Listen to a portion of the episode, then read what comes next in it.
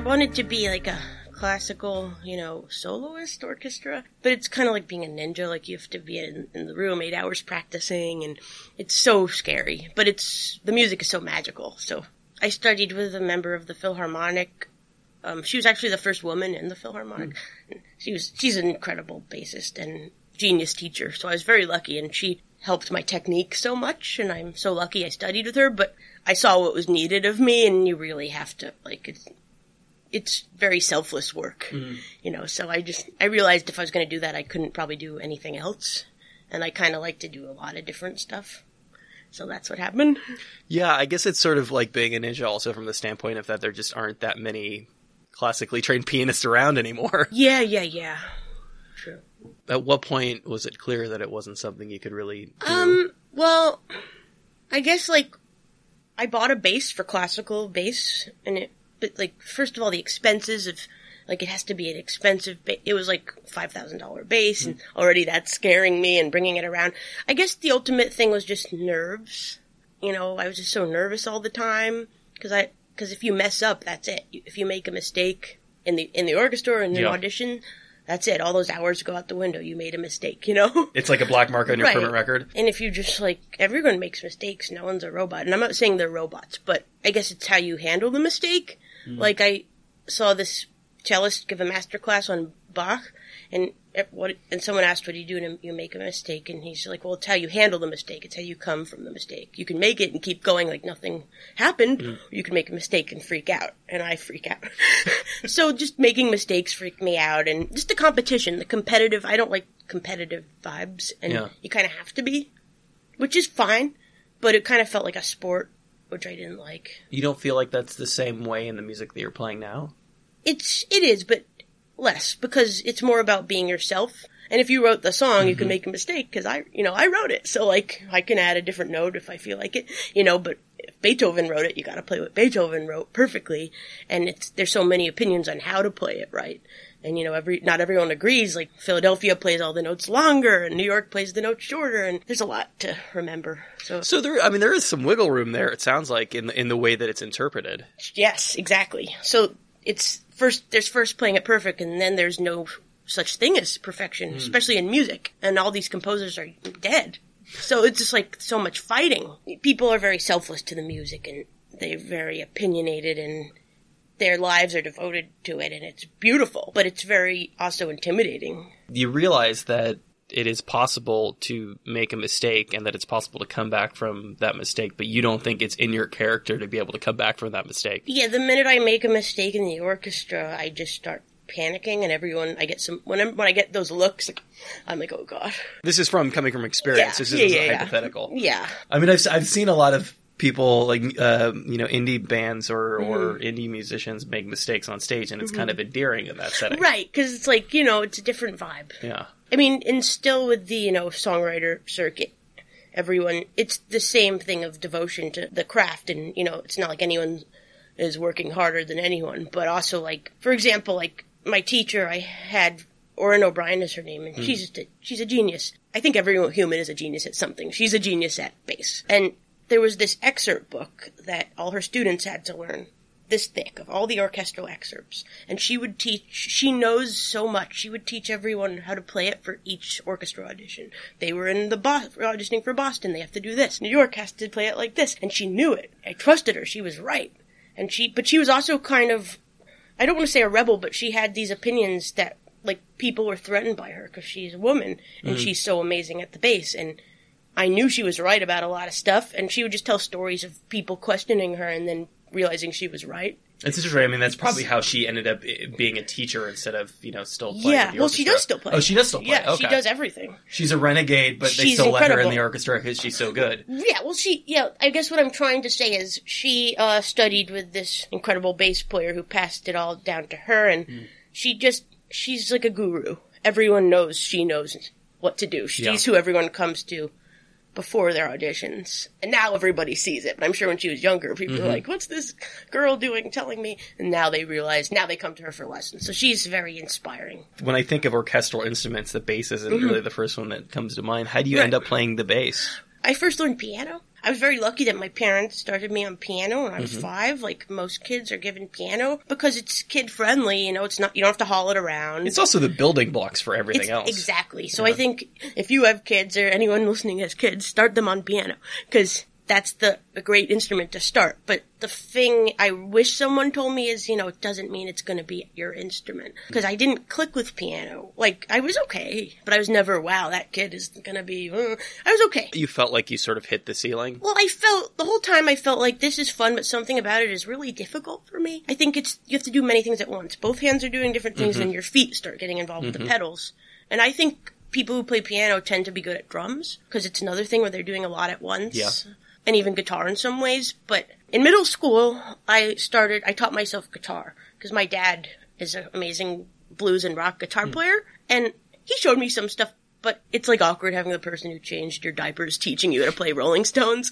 You know, things will. Some of the songs for sure, yeah. Yeah, it, it- just like the whole feeling of it. Like Yeah. I'm the baby. I'm always going to be a baby in his eyes, which is fine. But I was I was very shy around him in terms of music. So I did teach myself, but he t- I totally just copied him. Like everything he did, whether he knows it or not, I was just studying everything he Yeah. did and copying it. So in a way, he did teach me guitar without teaching me guitar. Hmm. And then I'd go in my room, and he had this book called the Official Beatles Song Chord Book, which Hmm. is an amazing book. It has every Beatles song and the not not a tab, but a chord chart. So you start with the songs that are two chords, because the Beatles, you know, they knew two chords at the beginning, Mm-hmm. and then they kept learning, and that's really.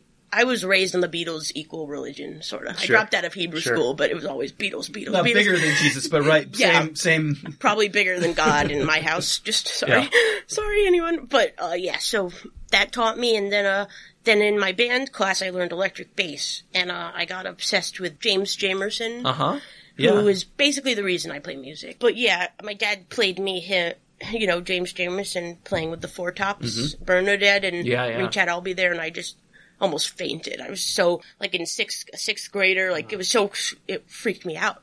I was like, oh my gosh, what? And so then I was just obsessed with bass and guitar, but I kept taking piano lessons. So in middle school, I didn't really have any friends because I was kind of annoying and just no one knew if I was a boy or a girl. So I would play a lot of basketball and like listen to a lot of Motown and blues and Jimi Hendrix and try to learn all the songs. And then uh, I auditioned for LaGuardia High School, which you know the movie Fame Yeah. was based on. Yeah. Performing arts. Yes, it, which was a, yeah. So I auditioned and I on piano and I auditioned on electric bass. I played. It wasn't a Jamerson line, but I Want You Back, Jackson Five bass line. ba-do-ba-do-dum, ba-do-dum. Another Yeah.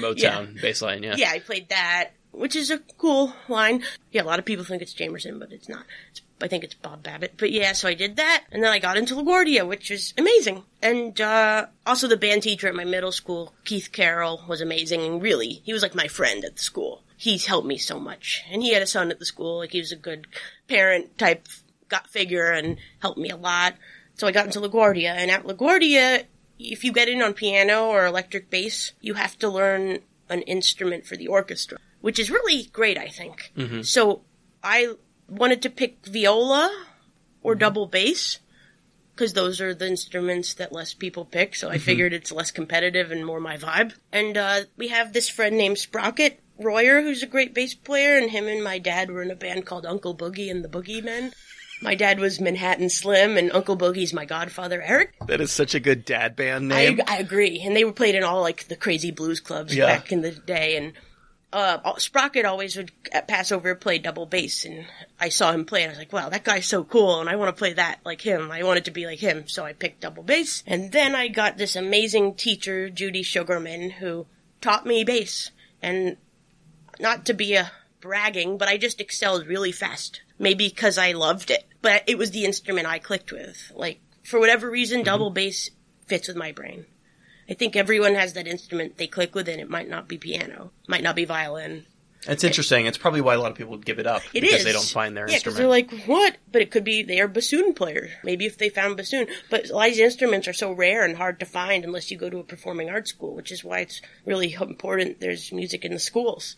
Yeah, so double bass, I start, I got into the highest orchestra in like a year or maybe less. And, uh, I was just practicing a lot. And then I got a jazz teacher, jazz bass, Neal Miner. He was in, him and Judy were, are, they're incredible bass players and genius teachers and they helped me so much. And then I auditioned for all these colleges and I got into all of the ones I wanted, except for I couldn't afford it. But then I mm-hmm. got a full scholarship to Mannes, which now moved down here, right near here, the new school for classical. And that's where I went for a year and a half and studied with Orin O'Brien. And then I dropped out and just stayed in my room drawing comics for a year. And then I went to, then I auditioned for jazz schools and I went to the new school for jazz and I got another full scholarship, thank God. Otherwise I couldn't have gone. You kind of zeroed in on on the orchestra potentially as as the way forward, but Mm-hmm. once that didn't work out, you're not as heavily involved in, in bass. But I, I would think that there would be a lot of spots for somebody who can play either jazz or or or rock bass, right? More Well, than yeah, orchestral. That's why, like, my parents were worried. Like, they they were worried if I didn't. They wanted me to go to classical school because they're right. They were right in the sense that classical music is the basis of all music and technique. Like, if mm-hmm. on double bass, if you don't have the right technique, you can hurt your hand and be get tendonitis and be unable to play for mm. maybe your whole life. And the teacher I went to is she knows the most. Like, I, I hate to use the most words, but she really knows about how to help people with technique. So I'm very lucky I went to her because what happened to me was once I got to the new school for jazz, I started doing only jazz bass and playing maybe three gigs a night every day. And I was playing so much that if I hadn't went to her before, I could have really messed up my hands. So that was really helpful. How was that conversation with her? Did you have to tell her that it, you just this wasn't for you? Oh well, she had so many. It, the pressure wasn't that bad because Yeah. she had so many students, and I was like her baby student. I was the baby, so she kind of liked teaching me just because I was learning the basics more Uh-huh. than her other students. Like she always told me, "You have potential, but you have to learn the basics," and I understood. She was right. So she had so many students that it wasn't a big deal to her, and she knows. She knew that I played jazz and, and I was Yeah. interested in other music, and she liked that. So I don't think it was a big deal. But you still feel like those were valuable lessons. Oh, yeah. With even Sure. with the music that you're playing now. Sure. I think, uh, yeah, I think Bach is the basis of everything. I love Bach, and someone I love is Nina Simone, Mm-hmm. who everyone loves. And yeah, she really, you can hear Bach in her playing and everything she does. Bach being the building block, but Mm-hmm. most people who play that sort of music don't have that training. Yeah, I was very lucky to have it. So you do you do think that that having learned that is useful? Yeah, I mean, of of course, like at the beginning, you know, in the 50s and 60s, all the jazz musicians, all the bebop, they started with classical. Everyone started in marching bands or in gospel in the church. And I mean, classical music mixed and gospel music together, to me, a lot of it equals Scott Joplin, who's one of my all time, like, if I'm on a deserted island, Yeah. I can pick one person to listen to, it's his music. So, yeah, I think I think uh, the thing I mainly believe is that all music is so related. Especially the only good thing about America, like America's really you know effed up, Yeah. as you know, Uh, yeah. uh, as we all know. But the good thing is all the music, all the cultures, all the people come Yeah. together. And like for example, the blues is the reason for rock, with that, or and country music. The blues is the reason for everything. I believe Bach and the blues. a lot of people put in very fucked up situation have, Mm-hmm. have made some very good art. Right. Yes. I mean, um, amazing art, but the situation it came from is uh, beyond a nightmare. But all the music coming together, especially in New York City, you can go hear salsa music, you can go hear gospel music, you can go hear singer songwriter. There's even a country music scene and a bluegrass music scene of people that I love to play with here. There's everything here. Was there particular or were there particular singer songwriters that clicked for you that made you want to go in that direction? Of course. Oh yeah.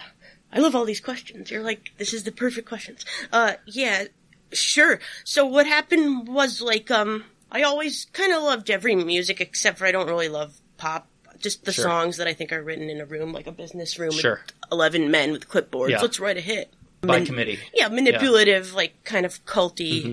pop songs I maybe don't love, but I can't argue with that they help people. But Sure. Every once in a while, they'll get a good hook, and you Sure can't they deny do. that. Yeah. Sure, they do. I like Robyn. You know her, the Swedish pop singer. Mm-hmm. Yeah, yeah. She writes really pretty songs. Yeah, I hear stuff. I heard like that a Weeknd song recently where I was just like, that it, undeniable. music is the notes are the Yeah. notes, and so yeah, the, my whole life, you know, it was the Beatles, Little Richard, Mm-hmm. Chuck Berry. Those are like my dad's guys, and you know Albert King, Muddy Mm-hmm. Waters, and that's the stuff I'll always listen to. And then if and then in middle school, I.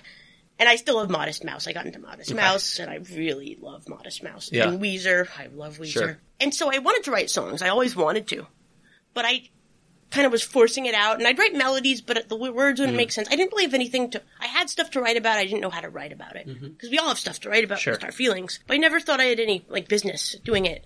But then uh, in in college, um, I heard Elliott Smith again, and I heard him first in high school, and I was like, "What's this? What's this guy whining about? What's this whiny white guy music? I don't like it." Like you know, but I secretly liked it. Mm. But I was ashamed in a way. I don't know. I just was like, I don't know what I thought, but it. He, I think a thing that people don't discuss enough when they talk about Elliott Smith Mm-hmm. are are the melodies, are the fact that he was a pop writer, like those hooks. Yeah, what happened was like I was secretly liking it, but Yeah. I'm like, this isn't Muddy Waters, so I'm going to ignore it.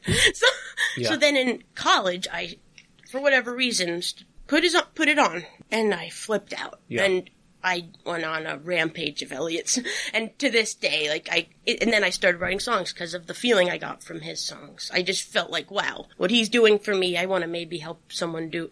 F- maybe I don't know if I can make someone feel this way, but I can Yeah. try to, and that's been my goal, just to try to make people feel better with the songs, like he's done, like he did for me. Yeah, Now I have this tattoo because if he had the same one from this book. Yeah. Yeah. Yeah, I always felt that way about Elliott Smith that he was a, a pop songwriter, He said but that too about but himself. the the delivery mechanism was was different. he said, "I'm a pop writer." I remember Yeah. an MTV interview, but he's all, he's so complicated. It's, it's country music. It's everything. Yeah. Jazz. Jazz musicians love his songs. Brad, I think Brad Mehldau, Brad Mehldau does Nick Drake songs actually, Hmm. but a lot of jazz musicians I know started getting into Elliott Smith covering his songs are very complicated. Like he called it pop yeah. because it's a broad term, but it's so much. It encompasses so much. so you felt like you you had the melodies and the tools, but you didn't have the maybe the words. the emotional feel. I didn't Yeah. have the right. I think all you need to write songs is the inspiration. Mm-hmm. Because, like, But you're Yeah. speaking more lyrically. well, I just didn't have that gut feeling of I Yeah. need to write a song or I'm going to explode. Yeah. I had I want to write songs because it's cool because John Lennon's cool, but I didn't have that feeling of I need to write a song because I need I need the word need. yeah. it was I want to write a song. So what was the first song that you wrote that had that sort of that visceral quality? Well, I guess none of my songs had like they weren't songs; they were like fragments. They Mm-hmm. could be songs, but like a full song with lyrics. You mean?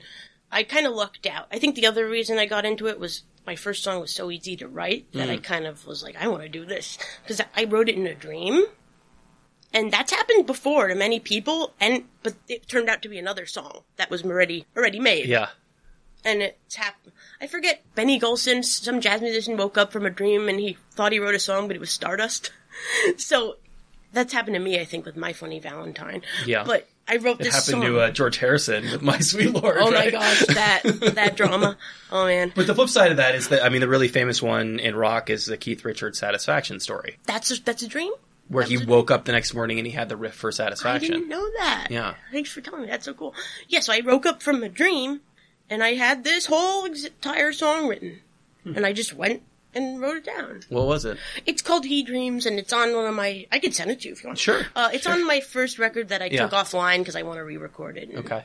But it was actually literally about what was happening to me. Like I was having a friend sleep over, and the whole thing that happened in the song was something I was paranoid about, and it came out in my dream. And it, It was I mean it has dream in the title. What's the kind of crux of the song?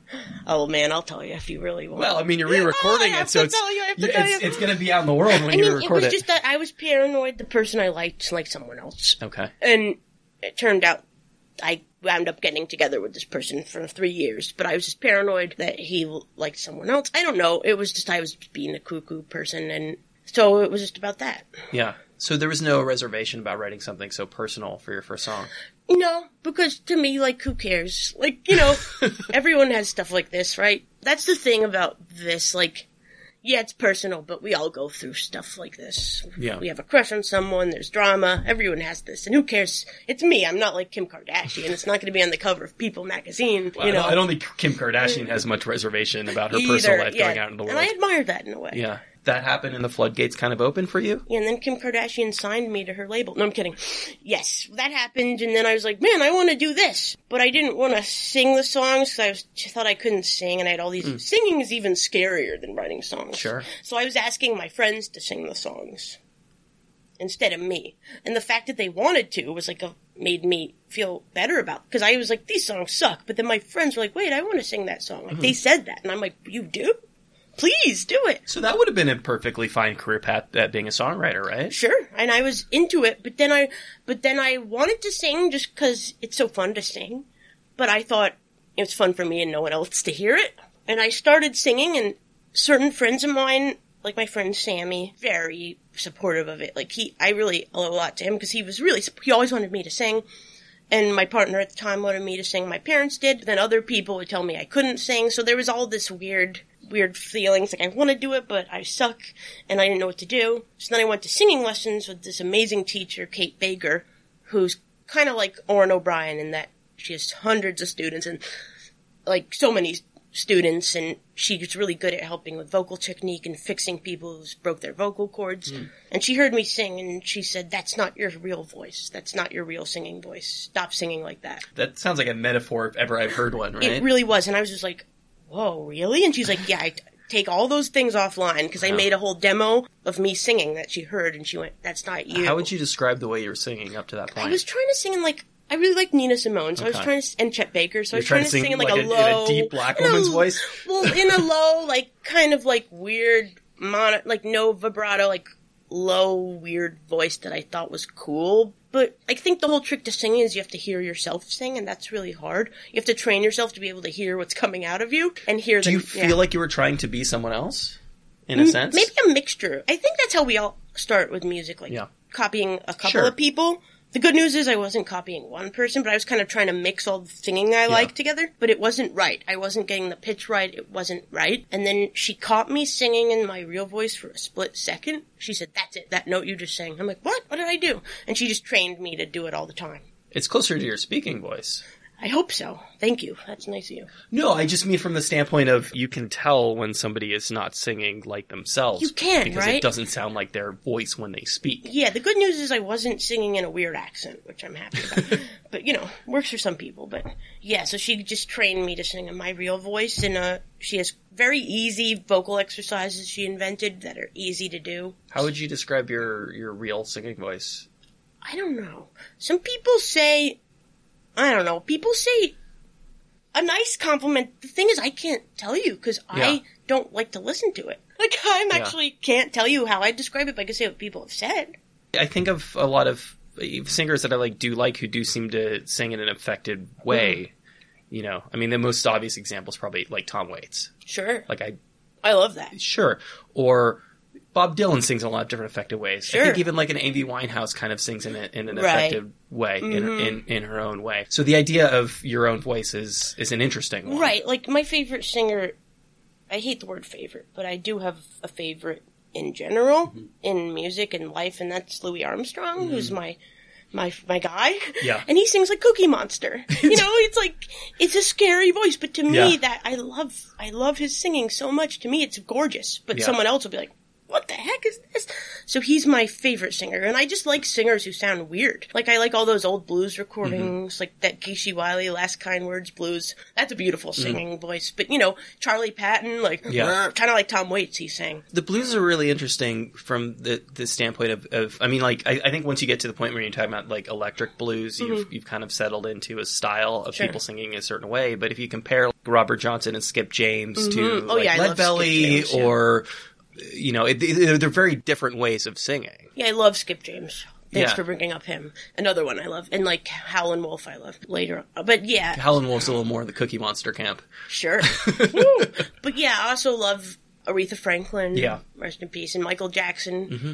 And I just love so much singing, but I think Certainly not Aretha or Michael would occur to me to, as being affected, right? Like No. they sing very much in their voice. right. Yeah, something I Or or Stevie Wonder, for example. Oh man, yeah. Yeah. Woo. Ray Charles, I mean Smokey Robinson. Just anyone who sings like themselves I love. I love. I love Judee Sill and I love Daniel Johnston. Sure. Uh, I love so much. What clicks Oh wow. Uh, to me she's she really reminds me so much of Bach mixed with country music. But yeah, I love so much singing, but but uh yeah, I don't know what I'm trying to say. Well, here. what what what what about her specifically? Um, it's so personal and it's just very uplifting music. It's very levitating, kind of Yeah. magical music. Getting back to this idea of Mm-hmm. sort of the floodgates opening, that that's what's interesting to me. Once once this first song literally came to you in a dream, Yes. you were kind of off to the races, as it were. Yeah, yeah, yeah. Basically, it came to me in a dream, and then I started kind of like drinking to write songs, which I don't recommend, but it worked. It helped for the beginning, just because it makes you have your guard down, but it's Yeah. not good. It's it's performance enhancing in the It way is. that like you can actually get out on stage. Was that an issue early on as well? Actually performing in front of people. No, that's never been an issue, luckily, just because I have this theory of like it's not about me when I perform, it's Yeah. about the audience, and I just focus on them. And I just am kind of a vessel for the music. You just had an issue singing at all, even on record, but Yeah, then I you mean, could sing in front of oh, the singing in front of people thing. I guess like it might have been a little hard at first, but it got easier and easier. I just kept Mm-hmm. doing it because I knew how it goes. Like I was first nervous playing piano in front of people. Just do it, do it, do it, and then you don't get nervous anymore. But yeah, the songwriting, it just like I just had a lot of stuff to write about at that. oh, I first just started writing songs so I could be with this person. So I just wrote them all for him. And then it got to like you wrote songs for a boy. A boy. I've written songs for girls too, but you know what I'm saying. Yeah. He happened to be a boy at this No, time. I'm but yeah, you're no, right. I'm not I saying- I'm not saying no, it's from- very funny. No, I love gender standpoint, I, love just think it's like very endearing. it- thank you. It- you know, it was. It's funny. I I agree. It's very funny. I think it's funny, but yeah, it just was a great way to do it because like he wasn't getting how I felt, Yeah. or he was, or he. There's so many mixed. You know the classic like best friend drama. Like I love my you best friend. writing him and sending him the songs. Yes, I was blatantly doing that. Yeah. Because I was like, so When you are interested in somebody, you are not very subtle about no, it. no, I'm not. I'm never. It's like trying to make friends in, in middle school in a way. Exactly. I was like, listen, bleh, come on. So yeah, so uh, I just kept doing that, and then eventually, when we were together and stuff, we were together. Everything was happy. He's like, can't you write about something else? Yeah. Like he was in my band. I had a band at the time. And he started getting embarrassed because you know they're all about him, and some of them are kind of angry at Yeah. you know because we weren't together yet when I wrote a lot of them. And there's one that's very like kind of angry, and he's like, "Can we not do this one?" And I got it, you know, and I got it, and that's part of yeah why I don't have a band anymore because like I don't want anyone to feel like the songs are about them. They're not. But he knew they were about him. So Yeah. that was the. so then, yeah, I started writing about different stuff after that. The first song on on this album. Mm-hmm. I mean, it's about it's about somebody. You know, it it. Oh. it, it is a love song, but it but but it's it's really This about is not who you. Want to be. It's actually about drugs. I'm sorry. Oh, I'm sorry. I, I apologize. The second song Oh, the second song. Yes. is it, it's it's it's a love song, but it really it's a song about you. For is that the one that's like step away? Yeah. Oh, that's the one he hated. Okay. That was about him. So you so it is so it Sorry, is. No, I- no. It, Good guess. it's a love song, but eh, I mean, it's a it's it's a first person song. It's a song about you as much as anything else. yeah, good point. It definitely is. Sorry, I was that was a little rude of me. Like you listened to my music, Yeah. like it's about this, and I was like, no, it's about that. But it, even the first song, if you thought it was about me, it's, I, that's what you think, and I have no right to say what the song's about. That's the other thing. When someone hears your song, it's about whatever they think it is. I was initially going to ask you about Yeah. the sort of like moving from writing about someone else to writing about yourself. Sure. But these unrequited love songs, that one very specifically. Yeah. I mean, you there's a lot of you in it. You're right. You're you're talking about your like physical Yeah, I guess that and, was like a bridge song. That was the song that I moved to only writing love songs from because like there's enough love songs in the world and like not everybody nobody needs anyone you know like yeah it's cool to be in a relationship but nobody you don't need it like there's so many things to write about that aren't that so that was a good song for me just personally to bridge from writing I love you songs to others like what's underneath the I love Yeah. you yeah so that's definitely about me a lot because he's not doing anything to make me feel that way. It's it's all me. Like he was doing stuff to make me feel like that, but he wasn't saying that stuff. I was saying that stuff to myself. you mentioned the first song being about drugs. Yeah. Why was that an important topic? Oh well, this whole album's kind of just about like drugs and things, triggers to use drugs, but it's no one's fault if anyone does drugs but them. You know, unless they force you to do them. So like, there's all these things in my life that I thought were causing me to do drugs, mm-hmm. Quote unquote, but it was me doing it. It was my fault. So like the first song is just about like I was going through heroin withdrawal and it was I wrote the song in my head like as I it was happening I had this melody stuck in my head and I just didn't realize it wasn't a song already. So hmm. I just was like in literally the whole song happened as I wrote it word for word. So that was kind of another in a way in a dream but I was awake. In that one specifically, how do you transition from it going through your head to you actually sitting down and getting it on paper? Well, yeah, I guess like everyone, I don't know if I believe in OCD. I've been told I have OCD, Sure. but I don't even know if I believe in that. Maybe everyone has it. I'm not in anyone's uh, brain. I'm sure everyone probably has it to a different degree, Yeah, right? so that song just kept repeating. I was like awake for nine days. You went cold turkey. Yeah, in my room. Like I should have gone to a hospital, but I was paranoid. People would steal my stuff because that happened to me once. So I didn't want to go there because people steal your stuff in rehabs. Like you Sure. get put in a room with a random person. Heroin addicts steal things. They do. We do. Uh, that's another story. Yeah. But yes, I know you're right. And, uh, so yeah, um, I was just in my room and I was awake for nine days and I was literally, it was horrible. It was Yeah. just horrible. And I was nauseous and I was freezing and I was sweating and I was in my bed and I couldn't sleep, but I wanted to and it was raining. It was just the whole song happened as, in my head as it went. So I just kept getting this melody in my head, like, and then I even grabbed my guitar and I started playing. I'm like, this is so annoying. I hate this song. Because, you know, when something's repeating in your head, it's very annoying. So the only way I could get it to stop is if I finished the song, wrote it down, the end. You were actually productive in that period while you were going through withdrawals? well, I guess you think it's productive, but if I mean, you were that's you were able to channel your creativity. Well, yeah, I mean, it was just I couldn't help it. It was Yeah. just repeating, and the the annoying thing about songwriting is it's not like I sit in a cafe and I have my typewriter, Sure. and, you know, sunglasses on. It's always when I'm like in a pickle, I write a song. Like maybe I'm late for something and I'm running and I have a melody in my Yeah. head, or I'm in my bed like that. You know, I can never like. Randy Newman every day writes a song because he's like, it's my job. I write songs, and Dolly Parton too. And I write a song every day too, but it's not like I'm sitting down comfortably. It comes out and that's it. Like, okay.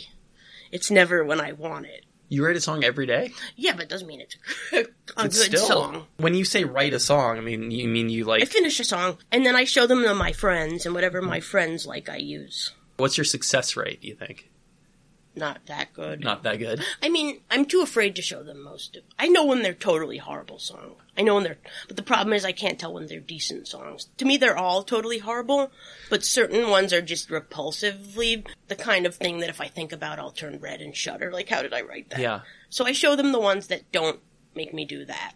How important is is uh, other other people's approval when it comes to Um, making art? Approval. I don't, maybe that is a word for it, but I think it's just more what they connect to. Because I can connect all my songs because they're about me. Yeah. But some of them are too self-indulgent. Like there's certain things people, certain songs for, like, I don't want, like if I if I can sense the song is overly cheesy, I won't show it to people. Like I I know deep down what's like don't show people, but I also don't know what they're gonna react to. So a lot of It's usually the cheesiness that makes you not want to show it. yeah, Okay. or like certain rhyme schemes or certain words. Or, Yeah. But I just show them, and I, I'm usually very surprised with what they like. Like that song, the first song on the record. This is not who I whatever. I feel Yeah. like stupid saying the names of myself, like very narcissistic. It's a it's an interview about you. It's You're allowed to. me. It's me. Yeah. But I showed it to a friend that song right when I finished it, and he hated it. He said, "This song sucks, and you can't sing." It was really bad. I'm sorry. Are you still friends with that person? Um, no, not really. We Yeah. go on and off, but he said, you can't sing, this song sucks, it's just like annoying. And I'm like, man, It's a double edged sword, right? I mean, you don't want somebody who's just going to tell you that everything is great, no, but but, you also don't want somebody who tells you that you're bad at your job. but, but basically I put, the only reason I made this album is cause Joe, the guy who mixed, mastered, produced it, everything, it was all thanks to him. Like he was the reason I had the emotional energy and believed enough to even do it. Even after having made the first record, mm-hmm. Yeah, because I had all these songs and I thought they all sucked, and then he wanted to do a record, and I was like, "Wow, this awesome, awesome musician wants to do it." It blew me away. I mean, it sounds like you've got your misgivings about the first record, at at least like the way it was recorded or maybe performed. Did you? Was it not a foregone conclusion that you're going to make a second record? Well, actually, I did. I well, I did the first one. It was, and then I did another one, and I just put them on Bandcamp. I didn't Okay. really do anything else. So this is number three. yeah, I fir- I took the first two off Bandcamp because my dream is for my next record to play all the instruments. That's my dream. Because I play drums and I play, you know, Yeah. that's my big, like Elliott Smith did that and Stevie Wonder. So it's just my dream to do that next with Joe. After putting out the, those first two records Yeah. that, that you, you know, in some ways weren't particularly proud of, you still knew that you were going to do the third record. Yeah, well, I didn't know till Joe said that. Yeah. Because I'm friends with his girlfriend Liz, who's a great visual artist, and she showed my songs to him. Mm-hmm. It was her. She was the matchmaker. But the first two records, like, it's not like they were recorded badly or anything. It was just my singing bothered me. Like stuff about me is why I took them down, not because. Of the feel product. good about the songs?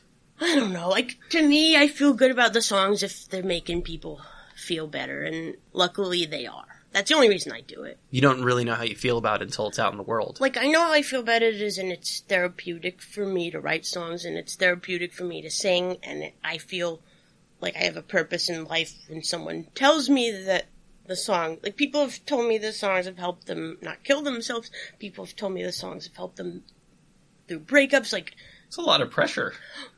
Really? Well, I think Yeah. to me it's just like It's great, but it's also like that's that's a lot Oh. to put on a person. You know? Well, I mean, in a way, but I what it makes me so happy. Yeah. I mean, it makes me cry, and I feel so.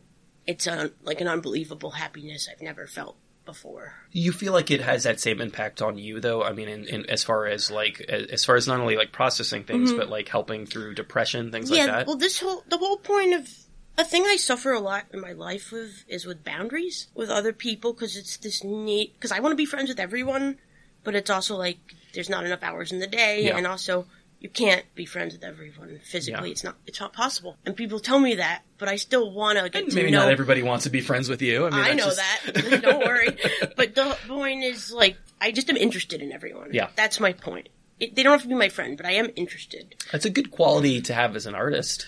Thanks. I think it's a. I think I really wish everyone was interested in everyone. Like, you don't have to love everyone, but at least interest leads to love. You don't have to, you know, love everyone, but maybe you will if you're interested in them. But I just find, like, with people my age, like, everyone's hanging out with people who look like them, who dress like them, who are of their race, and it's not every. Or the, everyone's fault, but it so happens there's cliques of people. Like in high school, you look at the lunch tables, certain people dress alike, they're sitting together.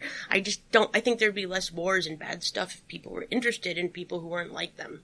And you feel like you have a lot to learn from other people too. Yeah. That's part of it. Sure. But the bad thing about this is I'm way, I respect everyone way too much. Even equally. I respect everyone equally. Everyone Is that has- a bad problem? It is, because I give people so much power over me. And that is bad. Yeah. So the, al- the album's kind of just about boundaries and how it affects drug addiction.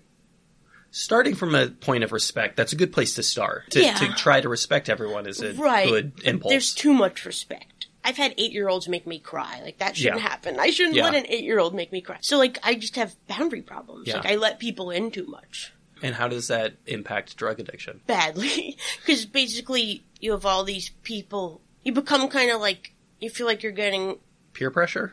well, it kind of feels like mosquitoes, emotional mosquitoes.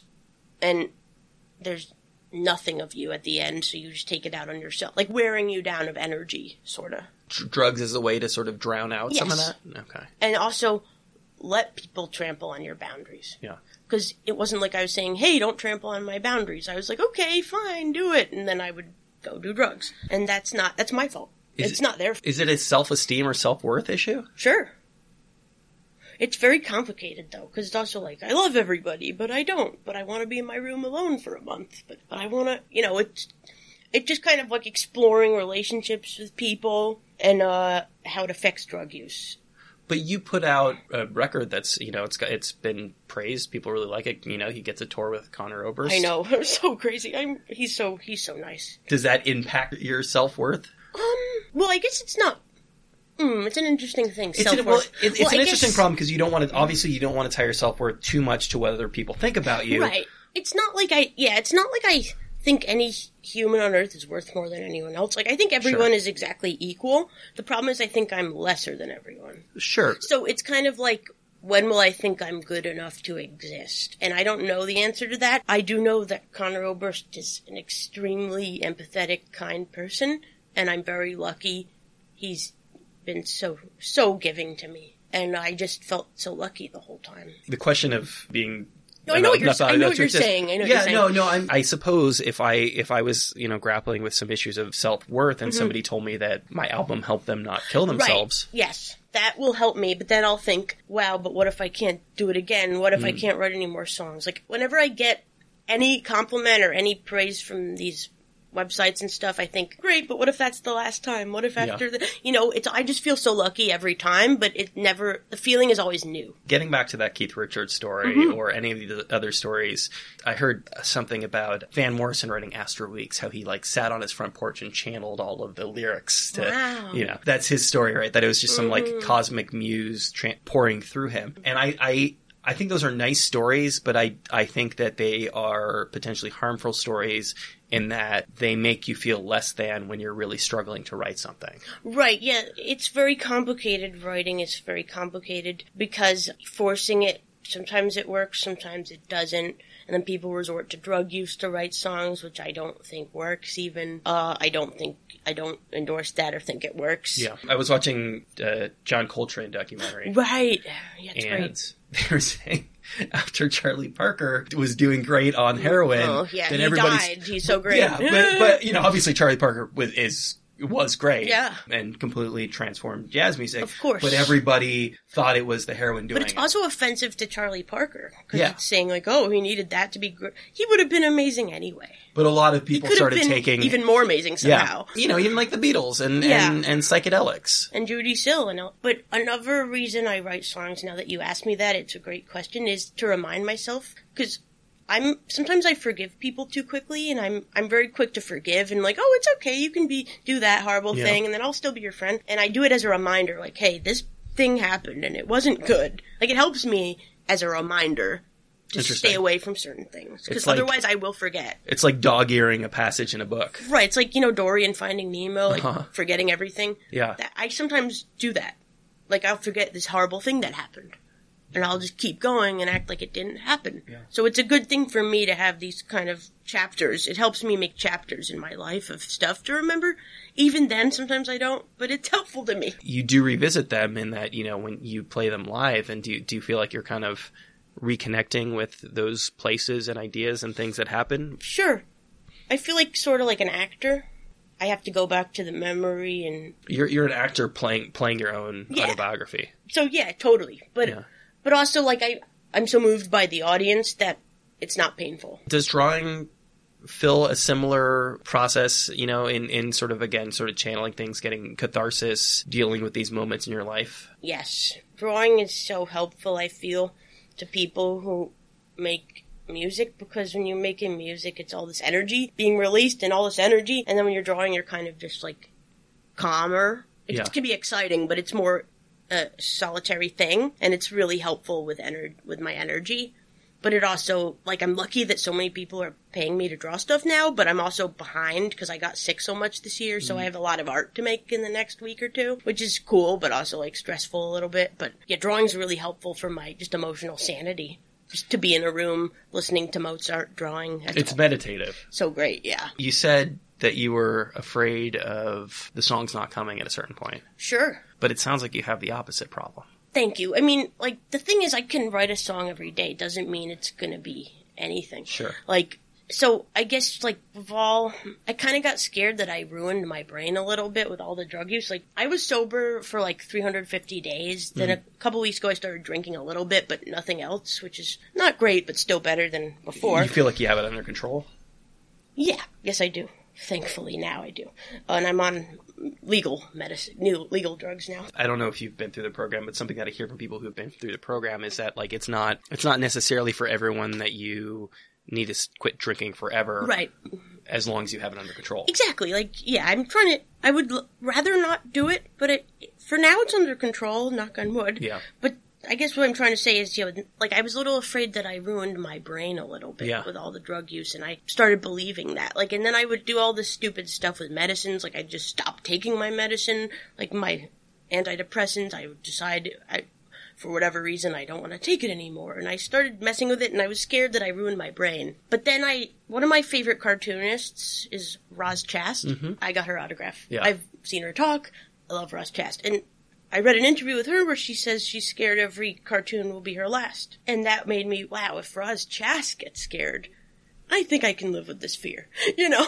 Not from a mortality standpoint, but from a creativity standpoint. yes, that's what I meant. Not a, Yeah. yeah. D- she's afraid she'll never have a good idea again. Do you think that having these two different outlets, I mean, d- do you feel like they kind of work in tandem with each other? Yeah, I do. Because I'm, I'm actually my next music video. Vi- my friend did a music video of my song, the Penguin song, and he did an mm-hmm. animation. My next music video is going to be I'm doing a comic to the last song on the record, where I'm literally going to. Dr- I draw comics, so I'm going to do a comic of the song. Like every box will be a lyric, mm-hmm. and the camera will just follow the comic. So yeah, I'm gonna and I'll, I did all my album art. I don't know if I I, I should have brought you an album. I'm It's okay. sorry. That's okay. I can mail you one, but I drew all the album art. I Yeah. drew the album cover. I just love to draw, and it I drew all my I draw all my posters. It just helps me like it helps me like put a visual thing to my music. because I interview a lot of cartoonists, and as you oh, said, it is it's very very solitary, and in fact, like it for obvious reasons, it tends to Yeah. attract pretty in- introverted people, which Yeah. you don't strike me